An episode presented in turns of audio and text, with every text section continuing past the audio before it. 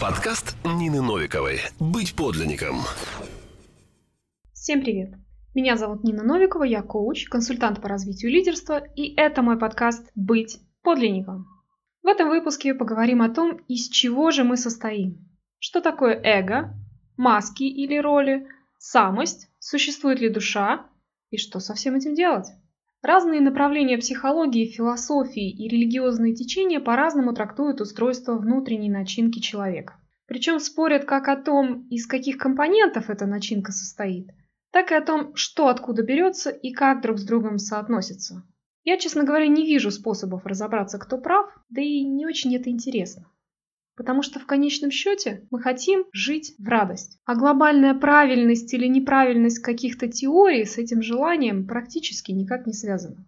Внутренний мир человека невозможно вскрыть и посмотреть, как все в нем устроено. Все, что мы имеем, по сути, это ощущения, на основе которых делаем предположения, строим теории и ведем споры о том все-таки, как же это выглядит на самом деле.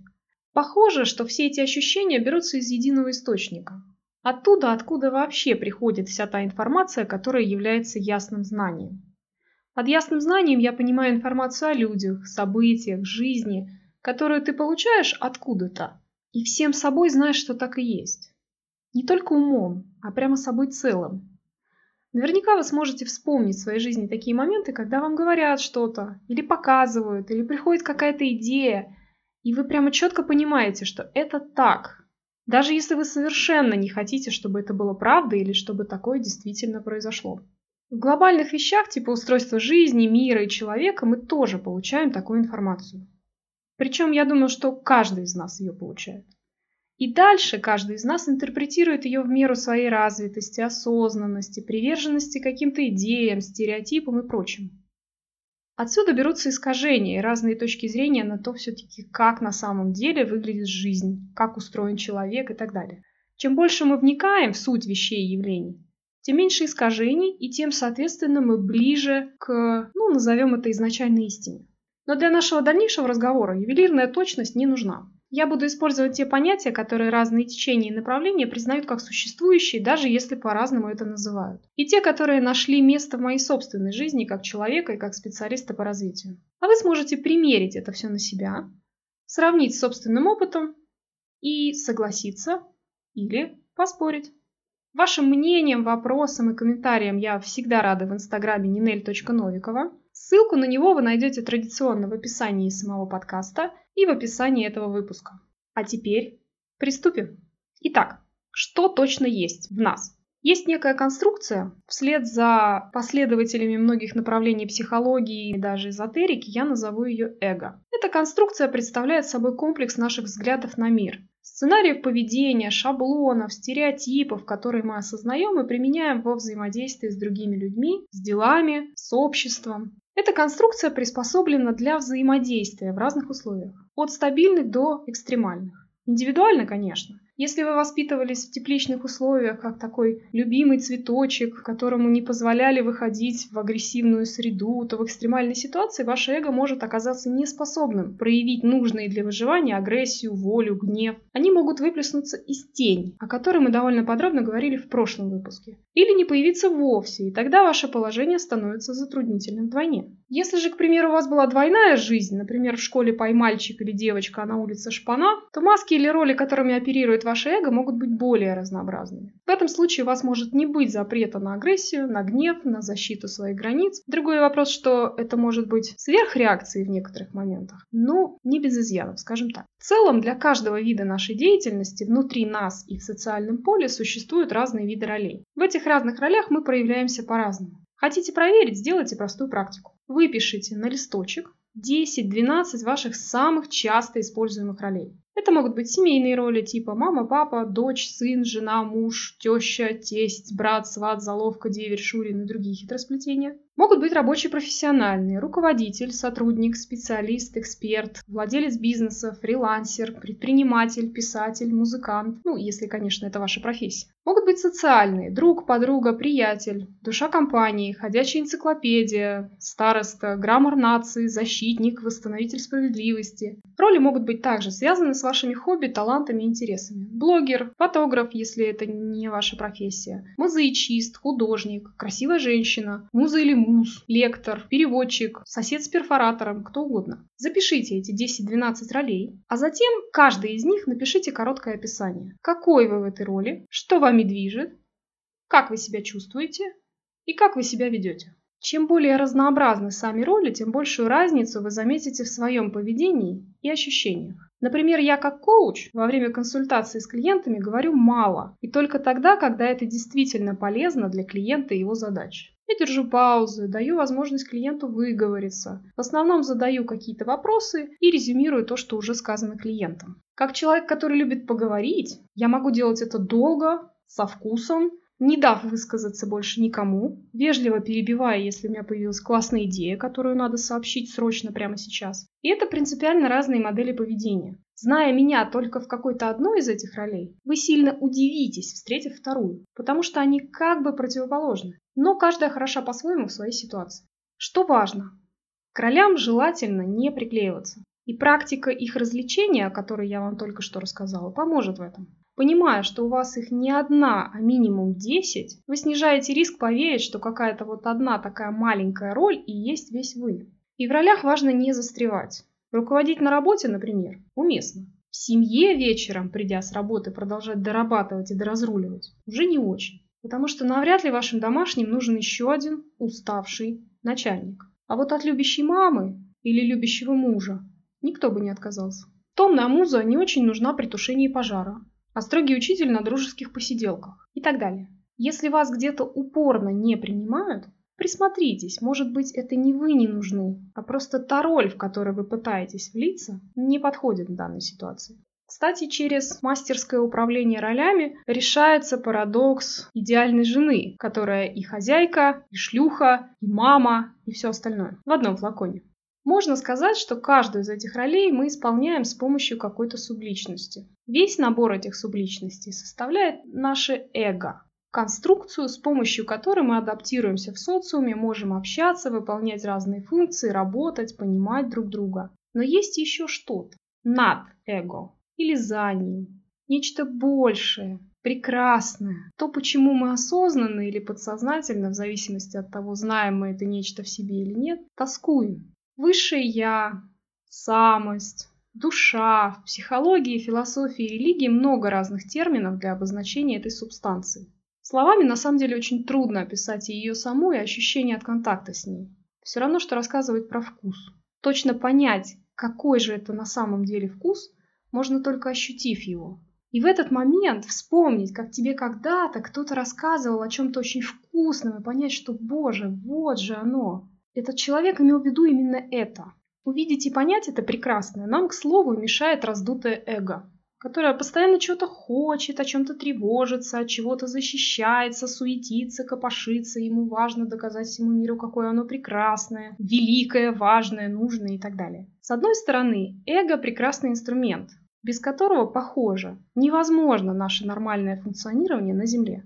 С другой, как это часто бывает, когда инструмент используется по поводу и без, оно создает некоторые проблемы. Собственно, чтобы наладить хороший контакт с тем, что у вас есть помимо эго, его нужно хорошо изучить и воспитать. Если вслед за чилийским психотерапевтом Клаудио Наранхо сравнивать эго с осликом, то ослик должен быть накормлен, доволен и чист. И он не должен ехать на вашей шее, потому что это его задача вести вас. Я периодически слышу, какая ужасная штука эго и как надо от него отказаться, какое оно глупое и ненужное. И, честно говоря, я это мнение не разделяю. Да, у эго могут быть дурные привычки, неправильные взгляды. Оно может думать о себе лучше, чем есть, оно может заниматься совсем не тем, для чего оно создано. Оно может отдалять нас от нас самих и часто успешно это делает. Но оно у нас есть. И оно просто инструмент, которым, как, например, рукой, можно делать полезные дела, а можно бить людей. Делает возможность бить людей ваш кулак ненужным вредным инструментом, от которого надо отказаться? Нет, не делает. Захотите вы отрубить себе руку?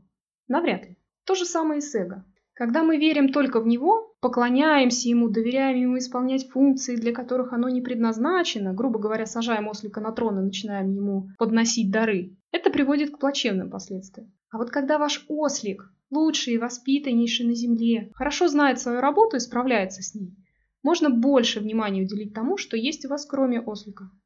То есть сначала осваиваем простые инструменты, потом переходим к более сложным.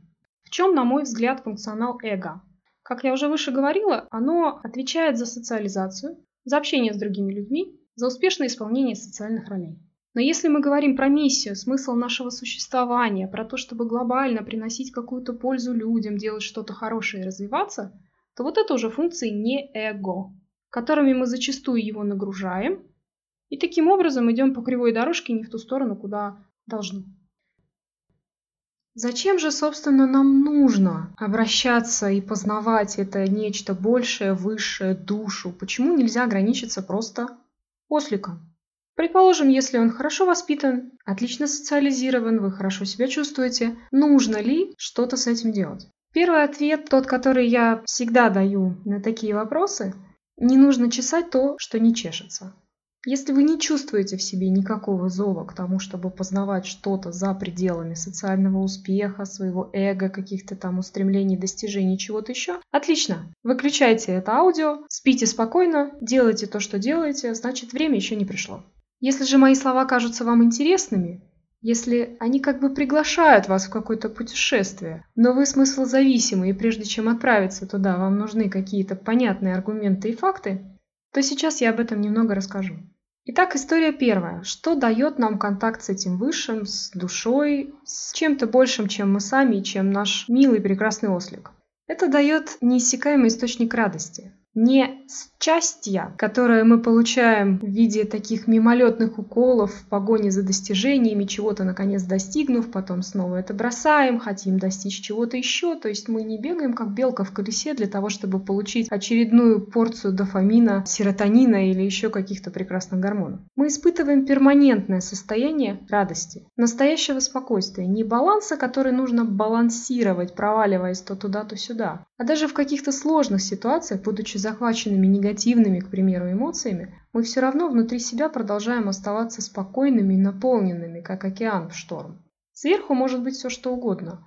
В глубине всегда тихо и темно. Этот источник радости, вот такой спокойный, постоянный, он недоступен эго, потому что эго по природе своей очень суетно, и оно привязано в своих приятных ощущениях к каким-то внешним стимулам. Ему нужно что-то, чтобы быть счастливым. Душе это не нужно. На уровне души вы все равно понимаете, что в целом все окей. Просто мир таков. У вас нет желания его переделать, что-то быстро поправить, нет возмущения, ощущения несправедливости, каких-то вот этих вот глобальных ужасов, которые срочно нужно поправить. Вы верите в то, что все нормально. Второй источник, который открывается на этом уровне, это источник любви. Той самой, безусловно. Это немножко затертое словосочетание, но на уровне души это любовь не ограниченная чем-то, не почему-то, не из-за чего-то. Очень трудно объяснить это русскими словами, но знаете, это такое ощущение, когда ты действительно можешь любить весь мир. Не почему-то и не кого-то конкретного, а ты просто ощущаешь эту любовь как разлитую во всем мире. На уровне эго любовь – это приверженность, привязанность, зависимость от чего-то, от чего-то материального. От человека, от вещи, от какого-то своего успеха, достижения, от того, каким я стал, когда достиг что-то. На уровне души любовь – это принятие. И это не сопротивление всему, что есть в мире. Такому, какое оно есть. Это не тогда, когда ты выбираешь, вот это я люблю, а вот это я не люблю. Вот это хорошо, а вот это плохо. Это чувство, которое находится вне этих категорий. Это просто энергия в мире, которая и дает ему, собственно, импульс к развитию, к жизни, к тому, чтобы существовать. И вот на уровне души мы способны чувствовать это. Это очень трудно объяснить словами, но если когда-нибудь у вас было такое переживание или будет, вы обязательно поймете, о чем я говорю. И, кстати говоря, возможно, тут кроется одна из причин, по которым нам нужно эго, чтобы жить на Земле в физическом теле. С уровня души с уровня вот этой вселенской любви, когда ты чувствуешь ее, ты понимаешь, что в принципе с миром все в порядке. Есть какие-то условно хорошие вещи, условно плохие, есть много боли, страдания, много уродства. Но в то же время есть и много красоты, любви, счастья. И как-то это все так сбалансировано, что в общем кажется, что все правильно. Нет ощущения, что нужно с чем-то бороться, что-то победить, от чего-то избавиться, что что-то в этом мире есть лишнее, плохое, ужасное, и вот сейчас мы это поправим и заживем. Вот эта история, это история эго. У души такого нет. И когда с этой точки зрения смотришь на все, очень трудно найти в себе импульс для того, чтобы действовать, потому что если все уже окей, то ничего не нужно делать. Не нужно никуда двигаться, можно просто сидеть на месте и созерцать. Наверное, если бы мы все жили и действовали именно так, наш мир был бы совершенно другим. И, наверное, это совсем не то, ради чего он был создан. Собственно, поэтому у нас есть вот эта непослушная, непоседливая обезьянка, которой постоянно что-то не нравится, что-то мешает, она всегда хочет куда-то двигаться и чего-то достигать.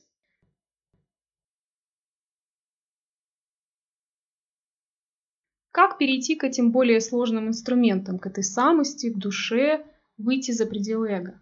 Подойдут любые способы, которые помогают обойти ослиные защиты.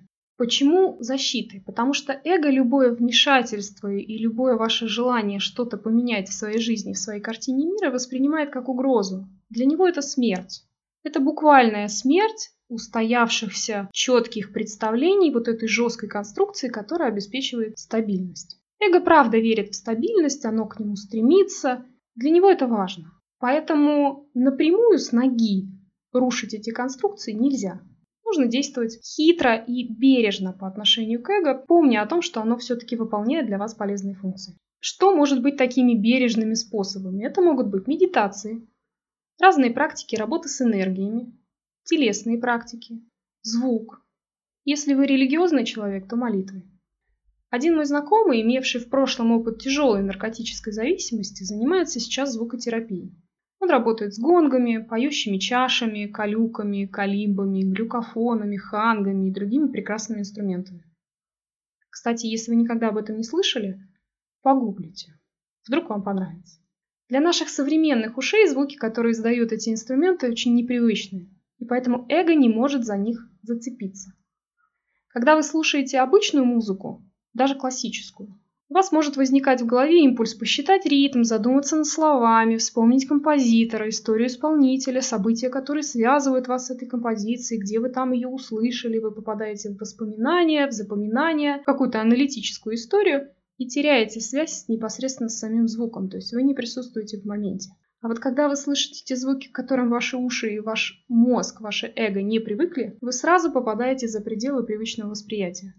И это ощущается как попадание домой. Казалось бы, вы никогда не слышали этих звуков, но вы чувствуете себя как дома. Этот мой знакомый, кстати, с помощью звука делает чудесные вещи. Избавляет, например, от зависимости. Он говорит, я понимаю, что ищут наркоманы и алкоголики. Я сам там был, на самом дне. И я считаю, что в алкоголе и наркотиках люди ищут именно этого контакта с собой, со своей самостью, с этим чем-то большим, но если алкоголь и наркотики дают суррогат, видимость, что ты вышел за пределы эго и попал на территорию вот этой самой души и самости, то звукотерапия дает настоящий контакт, который излечивает от зависимости. Когда ты получаешь этот настоящий контакт, тебе совершенно не обязательно прибегать к каким-то синтетическим средствам для того, чтобы получить подобие.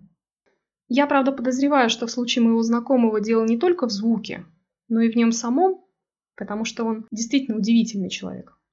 Но звук может стать вашим проводником. Собственно, тут, как и во всем остальном, я бы предложила вам искать те способы, которые подойдут лично вам. Кроме химических. Путешествие за пределы эго можно совершать и с помощью психотропных средств. Помимо алкоголя и наркотиков есть грибы, есть различные химические соединения. Но, на мой взгляд, этот путь неестественный. Раз помимо эго у нас есть некое другое измерение, это самая душа, самость, высшее я, значит мы в состоянии наладить с ним контакт без дополнительных ухищрений. ЛСД, псилоцибина, коллайдеров и прочих приспособлений. Просто нужно найти туда дорогу и находить ее, натоптать.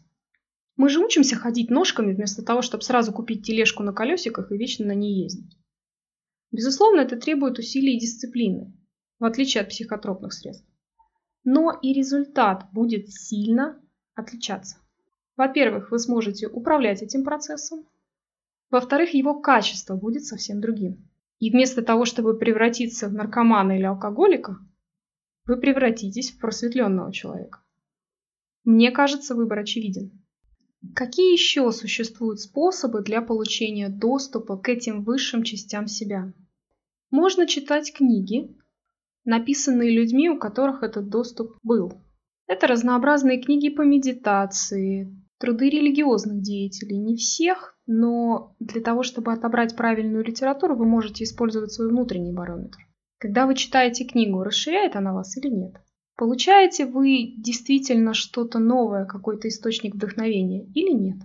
В случае, если нет, второй проверочный вопрос – это мое эго сейчас сопротивляется той информации, которую не хочет видеть, знать, которая угрожает его безопасности. Или правда что-то во мне, что-то большее, не отзывается на то, что написано. Также, безусловно, может помочь общение с людьми, которые находятся в хорошем контакте со своими высшими частями. Со своей душой, со своей самостью. Назовите это как хотите, с чем-то большим, чем просто эго. Как это работает? Когда вы общаетесь с таким человеком внимательно, будучи открытым к тому, чтобы меняться об него, вы в своей голове и в своем внутреннем пространстве выстраиваете образ этого человека. Чем больше вы с ним в контакте, тем более точным становится этот образ.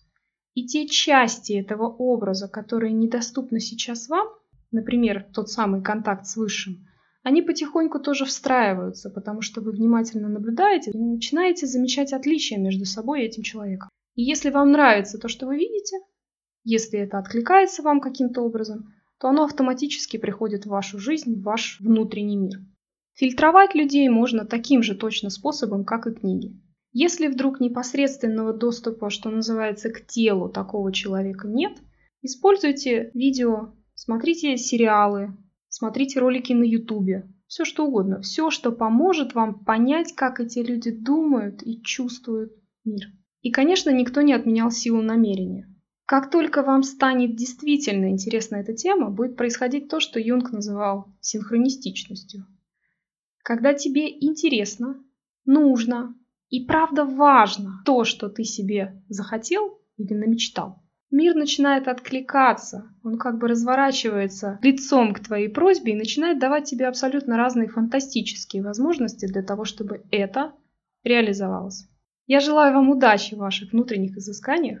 Буду очень рада видеть ваши отзывы, вопросы, какие-то комментарии и обсудить не только сам выпуск, но и ваш прогресс в этой теме, если она вам интересна. Ссылочка на инстаграм ninel.novikova в описании подкаста и в описании этого выпуска. Не забывайте оставлять комментарии под последним постом в Инстаграме, писать мне в директ. Это была Нина Новикова и подкаст «Быть подлинником». И будьте подлинниками. Подкаст Нины Новиковой «Быть подлинником».